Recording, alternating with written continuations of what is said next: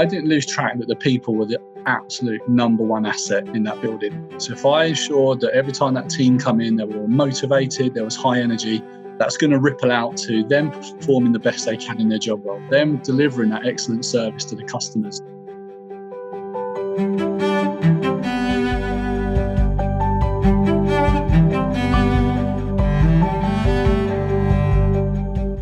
Everyone. Welcome to Culture by Design. I have with me today Paul Phelan coming to us from the UK. Paul, welcome to the episode. Welcome to the program. It's a pleasure. Pleasure, Tim, to join you, Leader factor, and uh, yeah, just have a nice conversation about what we do and to connect, connect on a different level, which is great. Yeah, it is. Let me tell you a little bit, let me tell everyone a little bit about Paul. He's an award winning leadership development professional with over 20 years in senior management with both the fashion and automotive retail industry. As a qualified professional across a wide range of industry leading psychometric tools, and along with really what I think is an unconventional and thought provoking style, and you're going to hear that as we get into this conversation today.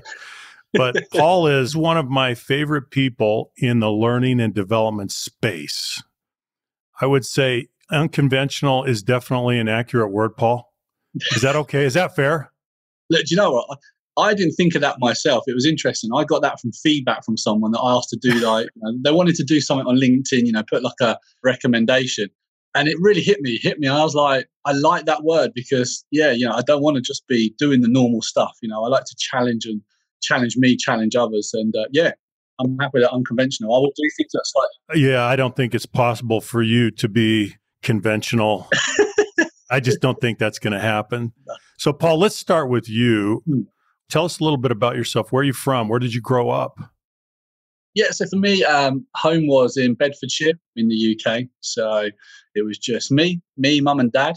You know, so uh, no brothers or sisters. So that that competitive spirit, you know, weren't there. You know, when I met my wife, she had like two brothers, one sister. So it was a real interesting dynamics. But, um, but I suppose, you know what, as, as I grew up, I had lots of friends. You know, my mum and dad were really social. You know, we were always going to see people. We had a big family, uncles, aunties, cousins, you know, so there was always great. So I suppose, you know, the social skills that I hmm. wouldn't mm. have known then were building up slowly in me from, you know, kind of ground zero days really and upwards. And, uh, yeah, and then just went to school normal. You know, I've got three tier school over here and, and worked my way up. And I think, you know, early days I realized that yeah, maybe the, the full on academic route wasn't always going to be my path. I, I, wanted to get out there and just really start something. I mean, you know, when I was 14, 15, I was out the door at five in the morning doing a paper round. Really? Yeah, I was gone. Were you really? Yeah, oh, I loved it. Absolutely loved it. You know, but it fired me up. You know, I was an early bird in the morning, so I just wanted yeah. to get out. And uh, I loved that. I had I already had a bit of responsibility that the uh, manager of the newspaper shop got me in at five, so I could set up all the paper rounds ready for all the rest of the the, the girls and the guys to come in and uh, grab their bags. And, and you loved doing that. I loved it, 100%. It was just like, you know, there I was. I was up early anyway. My dad was always up early because he was out the door early. So there was obviously something there within our genes. And uh, yeah, there I was five in the morning, out and about, riding my bike and going to the newspaper shop around the corner and getting, getting all the other newspaper guys and girls set up for their day. So, Paul, I'm going to guess that when you were in the classroom, you probably got restless and antsy in your chair. Am I getting this right? And that you couldn't stay there all day. What was it like for you in high school? I'm just guessing that you were kind of bouncing around and you had a hard time sitting in your chair. Yeah, yeah, yeah. There was, there was there was definitely a common theme in my school reports. You know, if if Paul could just compose that energy into his work, you know, he could he could achieve some great things. You know, there was a common theme. Um, but yeah, definitely, you know, as, as you look back now, you now learn, you know, that extroversion was in me, you know, yeah. and I suppose there were there were times in education, you know, that you know, I was not struggling, but you have to conform, don't you, to a certain way. You know, the academics there, the curriculum's there, and my learning style was perhaps a little bit off center to that. And you know, some there were some times when I'd be like, God, geez, I just want to do something a little bit different. You know, sitting there just being talked to for a whole day was just not really firing me up. So, do you find that you learn by doing? Hugely. Yeah, yeah. Hugely, you know, I, I enjoyed that, and and it was really bizarre because yeah, we, I went through like my junior school, my middle school, and then eventually my senior school, and even my grades, my grades were okay. You know, there were nothing to, you know, I was never going to be um, the next scientist or the next person that designs something amazing. But equally, you know, I was a midway. But then my last year, I did it as like a end of year. You have to do a like exams and be very factual. I did it in a way that which was really interesting for me, which I look back. I was already starting my career in a sports shop. So I was doing like a weekend part time job. And then I did my sixth form, which was I did it as an NVQ. Now, what was interesting is the NVQ was assignment based. And I literally kid you not, I achieved every assignment at distinction and eventually got the highest grade at the end, which was a distinction. And when I look back, no kidding. The reason why I look back and I remember why it worked so well for me is because I was so much better at talking about what I was doing rather than someone go, tell me the exact answer to this, this, and this. And I, yeah. you know, it, was, it was definitely that doing that activist in me, you know, having a go and learn by mistakes and just feel it more than actually trying to tell it. So that format, it kind of liberated you. Oh, hugely. And it allowed you to be you. Yeah, I'd yeah. say out of all of my, what, 16, well, you're not in school for 16, but what, good 12 years of school, my last year was the one that I was like, I was really buzzing. I was in it, I was fully immersed, you know, I was going home, I was doing extra. I couldn't wait for the next assignment because it was like, right, what, how am I going to, because it was a business studies one, it just linked so nicely to everything I was doing, customer service, teams and everything. And I was like, this was great. You know, I really enjoyed it. So when you got out of high school, senior school, what did you call it? Yeah, like senior school. Yeah, we have like a junior, middle, and senior. Yeah, senior. Yeah. So when you got out of senior, did you know what you wanted to do? Not exactly. Okay. I knew what I didn't want, and I didn't want to then do that route of college and university. I was like, right, I want to get out there and work. I want to start carving out a career for myself. Um, yeah.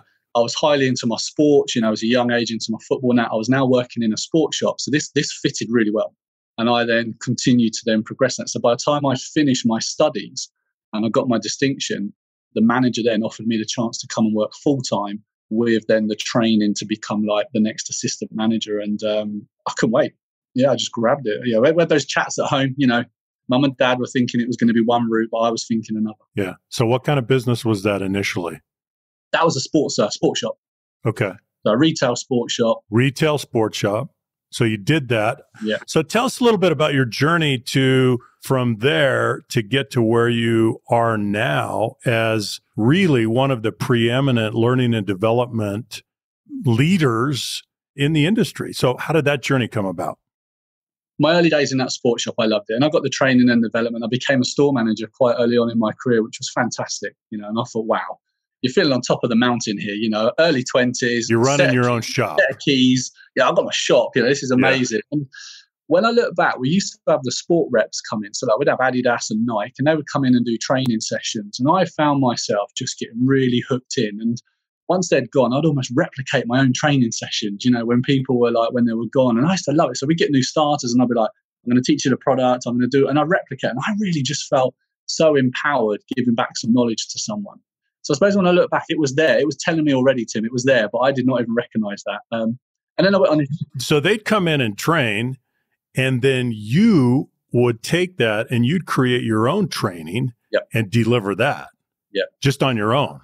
I get the team in, you know, for half an hour before we start. It'd be a Saturday, and we'd do some product training. We'd get the energy fired up. So when we open those doors on a Saturday, our busy day, customers got the real bang, it was ready. We were, we were ready to kind of, and, and actually gave them some knowledge about the trainers because we really wanted, anyone could go and buy a pair of trainers, but we want to really offer that. Mm-hmm. That unique service. Um, so yeah, it was there early days, but then yeah, my career path went through the management route, and I thought, yeah, I wanted to go on eventually to be store manager and uh, maybe an area manager. And I was really pushing those boundaries. And, and I moved around different retailers for quite some years and, you know, I grew in terms of bigger ones. I suppose my last real big kind of management role was in I moved from sports retail into then fashion retail. So I went to a big big fashion retailer, Next PLC, and I was there for 15 years. But what was interesting is out of those five years was that normal route. I'd gone through the store level, got to store manager level, and what was interestingly, yet again, we um, we had area trainers, so they would come around, you know, and just see that you're doing all your training and your mm-hmm. developmental and and everything. And um, we started to see that our store was being recognised. You know, we were getting excellent every time we were getting graded. And I remember the area trainer saying to me, "Look, you know, we could use you, Paul, to maybe go around some other stores and help do some training." Okay, I'm getting it now. It started there, yeah. But how was your store different? If we walked into your location, right, your ecosystem was different than the other locations. What was different? What did senior management notice that was different that said, Paul's doing something different And it's consistently a different experience that he's providing for customers. What was it? We didn't. You know, I I didn't lose track that the people were the absolute number one asset in that building. So if I ensured that every time that team come in, they were motivated, there was high energy, that's going to ripple out to them performing the best they can in their job role, them delivering that excellent service to the customers. And, and at the time, I was in a store called Kettering. That was a brand new store that opened. So it had all its challenges of a new store opening, but yeah, it had everything shiny and brand new. So we had to be super proud of what we got. And the team were just fantastic. You know, we got that open. You know, had a lot of press in the town because it was a brand new store creating job opportunities. So I was just like buzzing to think, this is mine. so I never wanted to lose track that all these people. I can't do this without this amazing group of managers and then also staff as well. And um, yeah, yeah, we just tried to make it the best place we could to kind of work in. And I think you know it sounds cliche, but it's true. We focused on the people, and then the results became the second. But actually, it was that that kind mm-hmm. of focus. We knew we had to achieve KPIs. We knew we had to achieve targets and efficiencies. Yeah. But we needed to get that team right and um, and training. Training was at the forefront. You know how we created that culture in there of people being able to be themselves and feeling natural and authentic was important to me. I wanted people to come into a place where they could be the true self. I say this all the time, Paul, that we have a choice. We can do culture by design or we can do it by default. And it seems to me that you learned this principle very early on and that you were extremely deliberate everywhere you went to nurture and cultivate and shape the culture that you wanted. And you never let it go to chance. It was never culture by default. Is that accurate? Yeah, one hundred percent. Yeah, every new store I moved into, every role I went into, it was all about right. How do we make this amazing? How do we ch- how do we take what we've got, make it even better, make the people even better? And you know, my biggest kick, yeah, you know what, we could smash targets and achieve it. My biggest kick was seeing people in my store go off and be promoted and they went off, you know, and they'll they'll remember, you know, and, and weirdly, you know, weirdly, I was in LinkedIn the other day and we connected with someone, and he absolutely spooked me because you know this was Kettering store was what, Jesus, going back now four years, that's at least a good ten years ago, mm-hmm. and this person connected on LinkedIn because I saw he's in the in the town where I live, and he messaged me said, "Hi Paul, we know each other. I work for you at Kettering." You know, and I was like, wow, where's that come from? Yeah. So I'm always a big believer that you people always remember, won't they, how you made yeah. them feel. They do. They do. For a long time. Another observation that I have is that you lead as if you have no power. And I don't know if you think about that consciously or not, but that's my observation of you. Even if you have positional power, even if there's a power differential, even if you know you're in the managerial role, that would be a pattern that I would point to throughout your career. I don't know, have you thought about that? I think you wear your power lightly I think you hold your opinions lightly, and that makes you accessible. It makes you open. It makes you approachable as a human. Is that something that you think about, or do you think that was more natural? Is, that in your disposition, in your makeup? Yeah, do you know, I don't. I wouldn't say I actively think about it, Tim. You know, until someone yeah. kind of does it. But yeah, I, yeah, spot on. You know, it's um, I don't go chasing for the titles. Yeah, that's not. I look at people and go, you're a person for a reason and, and, underneath all of those layers you've got some great things that just need maybe sometimes unlocking you know and pulling out. Yeah. And i'm always really you know especially i suppose from a coaching point of view now that i do a lot of one-to-one coaching i love getting people to really just pull it all back and go yeah do you know what? Maybe i'm being clipped by what other people want me to be or don't want me to be and and empowering them and but challenging them to go what is it you truly want to be? Because mm-hmm. you can be whatever you want to be and you know, some of the things that people have gone on to in Jardine through the coaching is just you know phenomenal that they wouldn't have known what was possible until they've had some interactions. But yeah, you're right. I just go and do what I do. That's what you do. So yeah. take us through the rest of the journey to get to Jardine and then help the listeners understand what you do now and what this organization does. What does Jardine do? How'd you get there? Yeah, so through Next, you know, um, it was the area trainer and there was a vacancy came up. I remember she said to me, she went, Paul, I know your career path is all that management, but what do you reckon? Getting into the L and D role, and um, yeah, I remember just thinking, yeah, this could be my next, my second curve of my career. So um, yeah, I got into next and um, learned everything from the facilitation skills. You know, started to really get really passionate about understanding psychology and behaviors and attitudes, and yeah, really got me fired up. So that really got me going. I was there, you know, for that. That was a good ten years in the L and D world, and then um, yeah, just wanted to pushed the ceiling off a bit, really, Tim. I thought, right, I need to start looking for something bigger. And there was an opportunity at Jardine Motors Group to head up all their leadership development. So, yep, four years ago, applied and uh, came into this role. And uh, yeah, just the autonomy, I suppose, what I was looking for, I've got it here. Mm-hmm. You know, it's like, and I remember my HR director said, Here it all is, Paul. This is what it looks like today. It's up to you to go and create what you want it to be, which, as you can imagine, that was me, like a kid in a sweet shop. Here we go. So let's talk about when you started out. So here you are at Jardine. And by the way, just explain what do you do? What does this organization do? Yeah, so we're uh, we're a motor we're automotive industry. So Jardine Motors, we're based in the UK, but we're part of obviously the bigger Jardine Matheson who are out there obviously in Hong Kong. So we're a small little section of that business. But um, underneath that, I say small. You know, we're dealing with brands like McLaren, Aston Martin, We've got Ferrari, Audi, Jaguar, Land Rover. So a real premium luxury product that we've kind of got there. But um, you know, really deep rooted, valued, people centric organization, which is fantastic. We're always quoting our CEO always says, we're a people business, not a car business. I love that. And it's a great place to kind of be because it is bred for everybody. Yeah. We could be selling everything, but it's the people that will make that business, whatever it is. The product's just the product. So when you came into this role, Paul, how did you look at the organization and begin to approach it and say, ah, this is where I need to start? How did you assess everything and kind of prioritize it and say, this is where we need to start? This is where the priority is? Because that's a lot to get your arms around. Yeah, definitely. Yeah. And as soon as I knew I had that autonomy, I was just fired up. So I was like, right, I remember it was the August.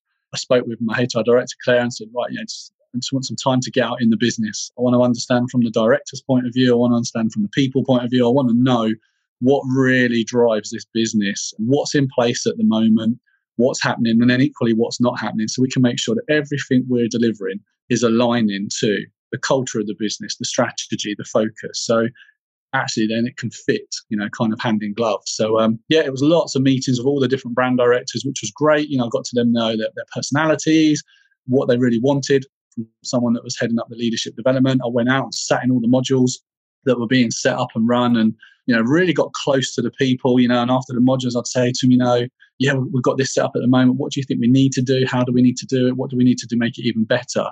Because i just knew that i wanted the people to influence where we were then going to take the next part of the journey. And then it got to about so that was august got to about december. I'd evaluated everything and then i sat down with my hrd and i said here we go. Here's my evaluation this is where we're currently at. Okay. If we want to take this now to the next level, this is now what we need to do with the programs. You know, we need to ramp up. So, you know, leadership programs were ran predominantly inside a dealership boardroom. I'd turn up and see all these the ladies and gents in their shirt, their tie, around a lovely big oak table, but they've got a lovely glass window. So every time they turned up to a leadership program, they looked out the glass window and their mind was just going work, work, work. You know, so that they were being distracted and that was it. We needed to get out. We needed to go off site. We needed to do it properly. You got to move. Yeah. Get out of the venue, get out of the premises, right? Absolutely. Yeah. We needed to make it feel this was a special place for them to be, time where they could come really self reflect and really understand and immerse themselves into these leadership programs and these modules. So then they could go back to work and think about how to apply it. So, yeah, we changed them all, but we not only changed the venue, we just that game changer, you know, of I can just turn up in casual clothes, that mindset shift was huge. And then we mm-hmm. looked at the psychology that we were building into these modules and, and really fired up that kind of learning to be very experiential because we were so limited in a room, you know, where you got a table that you can't move. And, you know, I'm very much, when we get in that room, we're, we're off the chair, we're doing stuff. Yeah. So people have that real kind of, that, that hit me. What was that all about? You know, what's going on here? Why am I thinking and feeling differently all of a sudden? Okay, you just said something, Paul, that I think we need to listen to. We need to go back. You said, so when you're doing training and you've got a group, you're off the chair a good amount of time. Yeah. Right? You've come to the conclusion that that's what the experience needs to be like. Mm-hmm. So tell us a little bit about that because a lot of times we're used to these very didactic experiences and we're sitting down and we're being talked to and that's not your approach at all. So tell us a little bit about what it's like to be in a training session with you. Yeah, definitely. Um, you know, when we get in that room, I know straight away my biggest objective is to build that rapport. people will be turning up. They'll definitely have that little bit of imposter going on. They'll be worried. They'll have anxieties. They'll be nervous. But there'll equally be some that are perhaps bouncing around, a bit similar to me. Can't wait to get in there. You know, what are we going to learn? What the excitement? So there's always that nice moment that we really just break that ice and mm-hmm. you know have that kind of talk and discussion and, you know, and build some humor in there so people realize that hey, strip the titles off. I'm just a human. I'm here. You know, just kind of obviously helping them and, and get them to realize that this is their day. You know, yeah. it's important for them and then we'll start some activities and we'll get some real kind of experiential activities going that whether that's to build that leadership skills in someone and really and so my objective is every time we've got these activities going on what we've got there tim is real life playback scenarios you know none of this kind of let's pretend we're in this situation you know if there's yeah. a situation we're not doing hypotheticals we're not doing case studies we're doing yeah. real stuff right? That's it. So, a moment that someone's reacted to something because we've put a bit of pressure on with an activity. For instance, you know, we build. We, I've got one that we separate them into four rooms. It's called Houston. We've got a problem. You know, and there they are immersed, thinking that they're trying to get themselves back to planet Earth and on this space shuttle. And then you curveball them, and they've got to build something. And then straight away, you watch the team dynamics in that pressure. Who takes that leader role?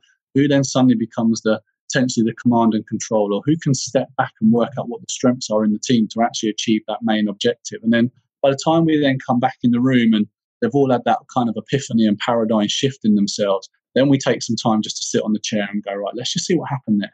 How does that mm-hmm. align to my day to day job? Let's think when you're under pressure. So everything has to talk back to what the object is, what are the business objectives, but how are them as a leader?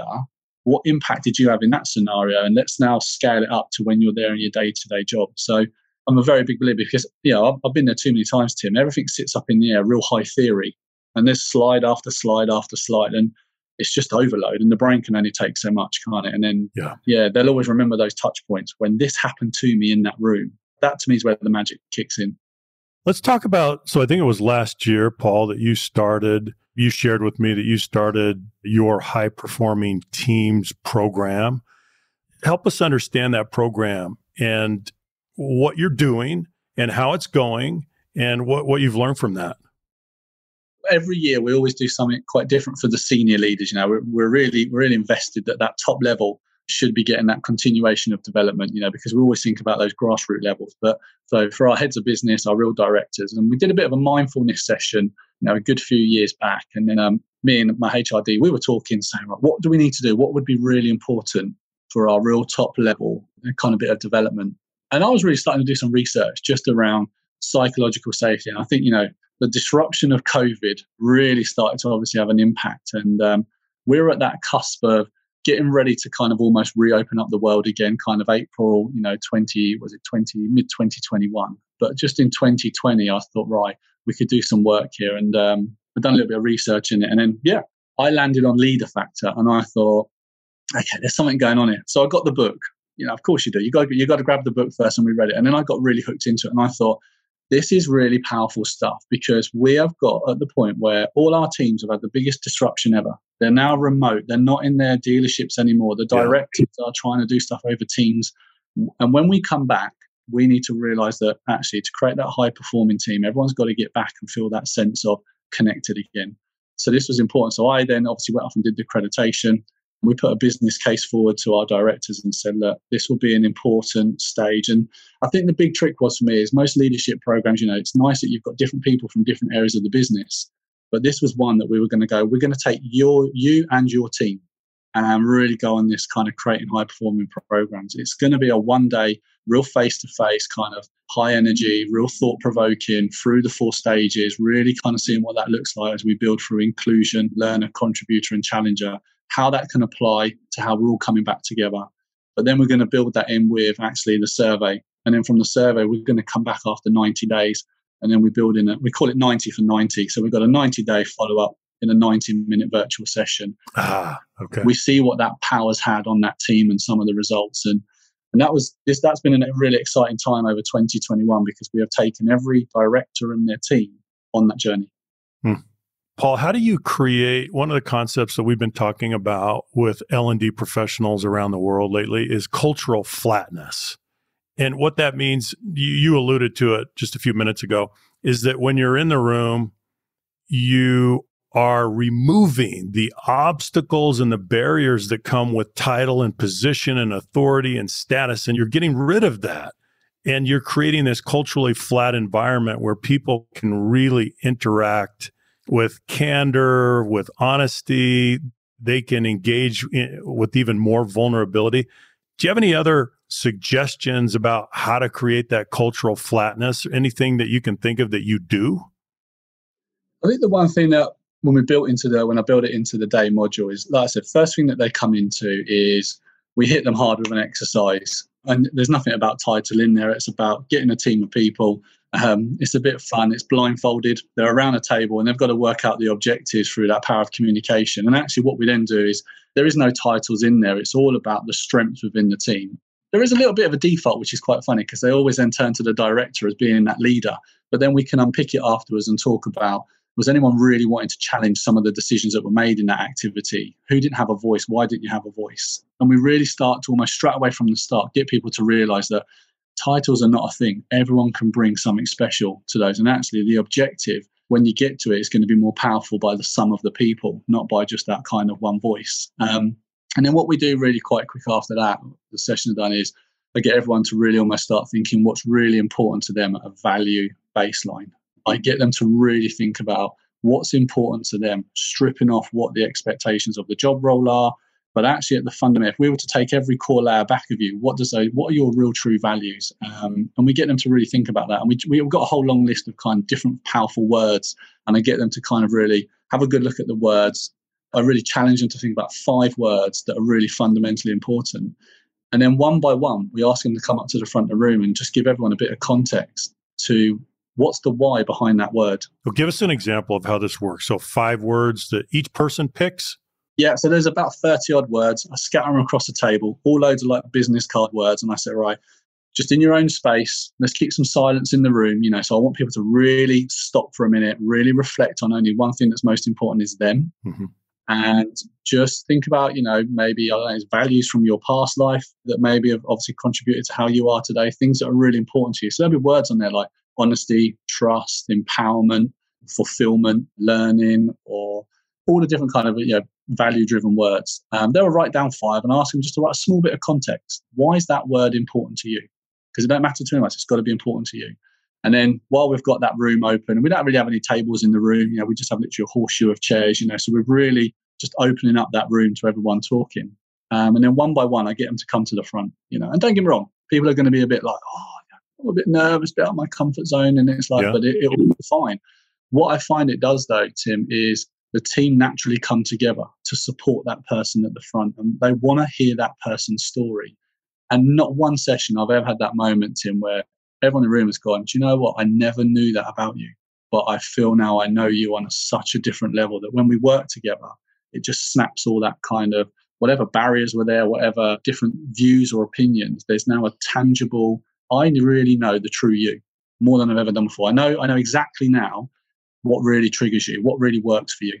You know, so when we are together in a team or when we're in a, a one-to-one situation, and that session is quite powerful. It really is quite powerful because even even a director said to me, you know, he said, look, he said, oh, I do presentations in front of bigger crowds than this, but he said, you're asking me now to really show that vulnerability.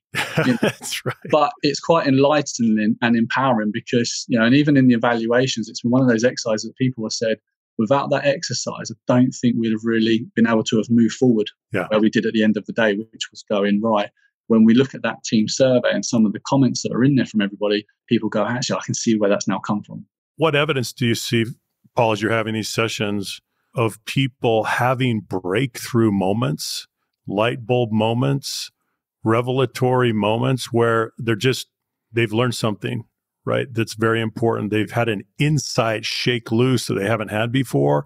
Where do you see that? How do you see that? Because I imagine that you do when you're having these sessions. Yeah, definitely. I think what you see is you see almost it's the conversation that starts to happen in the dynamics of that group. And people start to be a bit more honest mm. around actually you know, maybe how they're feeling in that team dynamics. But also, they start to find there's a confidence in their voice. They start to come up with different ideas. They start to maybe challenge a bit more, or they have a bit more of an opinion. Because whereas before they're like, yeah, it's easy. Maybe I just sit here and you know I'm not sure where I. Come. They're holding back. Yeah, just hold back, or where do I really fit in? You know, especially like within a team, there might be some silos within a team You know, so it could be that certain part of that team might look after a certain area, certain function. So it can happen, but suddenly you just see that whole shoulders drop. They become more at ease with themselves, but more at ease with people around them. And I think it's the final exercise of the day that we do that, you know, we talk about that challenge of safety, I get all of them to actually go and give each other some one to one feedback. And actually, there's no fear in there. They're, they're ready, hierarchy's off, you know, and yeah. ready to have those open conversations. And actually, when I watch a team come together when we give them their survey, without those little exercises, they wouldn't have got to where they get to because what they're all ready to do is go, yeah, do you know what? What can we now do as a team to really push forward? Let's get innovative. Let's start thinking of some different ways of doing it. And teams have definitely come back from that afternoon when I give them a good hour or two going, we've got so many great ideas now of how we want to move this team. But some of those ideas would definitely have been closed in mm-hmm. 100% because people weren't ready to kind of embrace that and talk about it, or they, they would have already convinced themselves straight away that, oh, no one wants to hear my idea. Yes, we do. So, Paul, are you seeing long term evidence that this is working, that teams are getting better?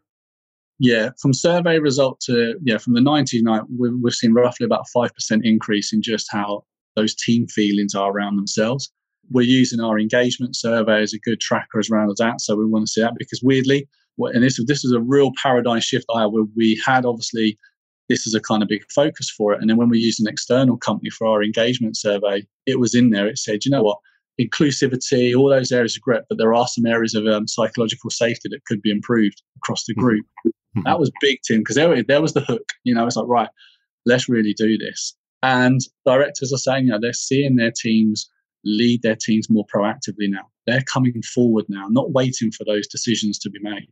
They're actually ready to now come to me with decisions and willing to challenge. You know, over the last, I think, the last two years, we we had to change so much that people were questioning, going, "Well, what is our real why in Jardine Motors Group?" And you know, and the directors, even in the sessions, have said, yeah, actually, we perhaps need to go back to that as well. So we're on a real cultural shift at the moment, Tim, where we're revamping what our why is, hmm. you know, but making sure that's a clear message across the group because that's what sat underneath that engagement survey is our staff were saying, I know what to do, I know how to do it, but I want to know why we do it. Um, so we're really putting those strategies in and and yeah, team performance, you know, definitely a contributor to last year. We had we had a record breaking year as a performance, you know, can't connect that 100%, but definitely there'd have been something in there in a year where we all came back from two years of absolute disruption. It got teams back together to unite. Um, and we're not going to stop there. You know, this year now is about we're now rolling that out with every single dealership and their senior management team in there because we want this language to now really filter through everybody. It's pretty incredible.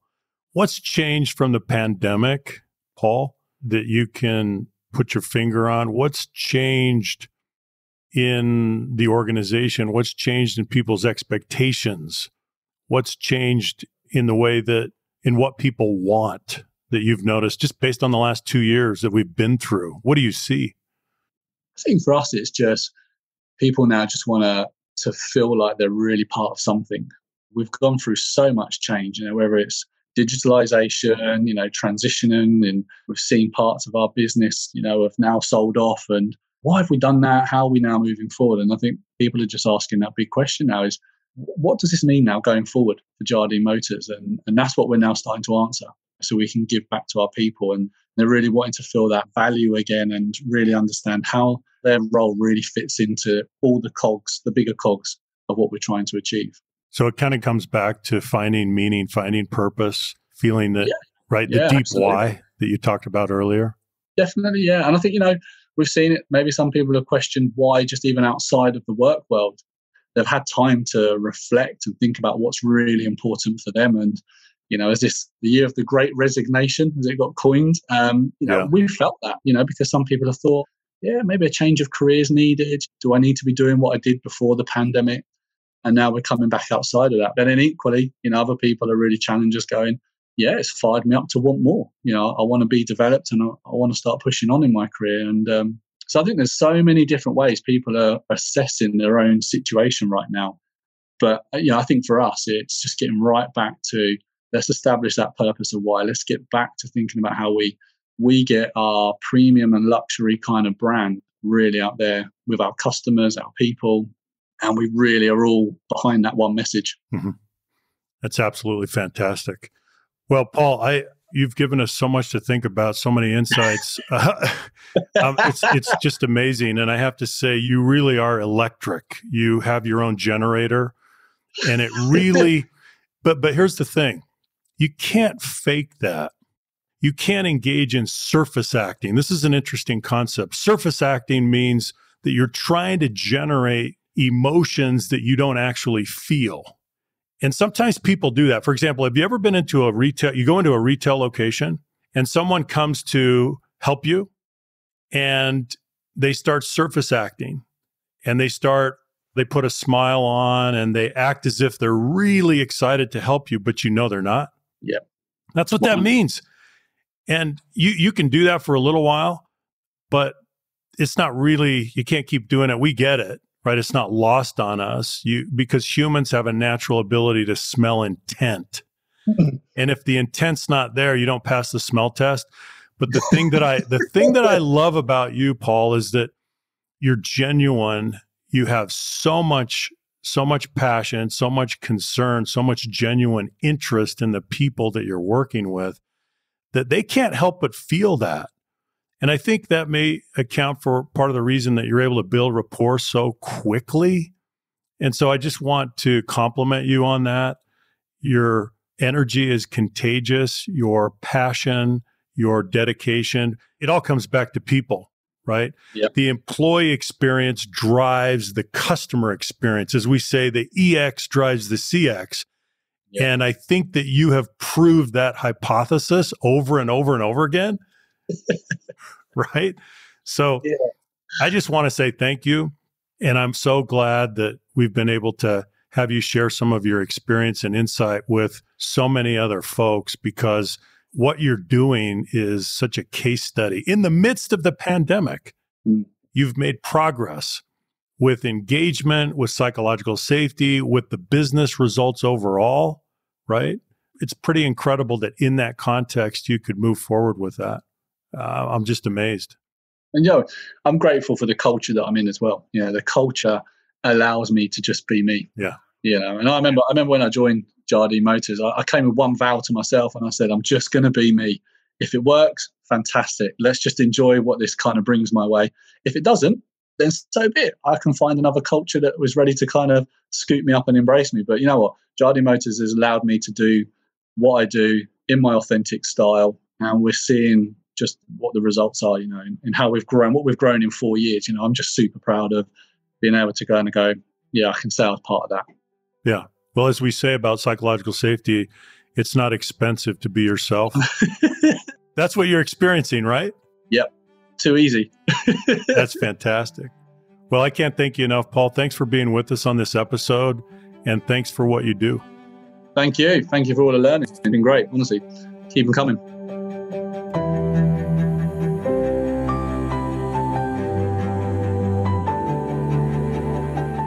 Thanks for joining me today on the Culture by Design podcast. Be sure to subscribe and listen to new episodes every week. And if you'd like to see more of the work we're doing, go to leaderfactor.com.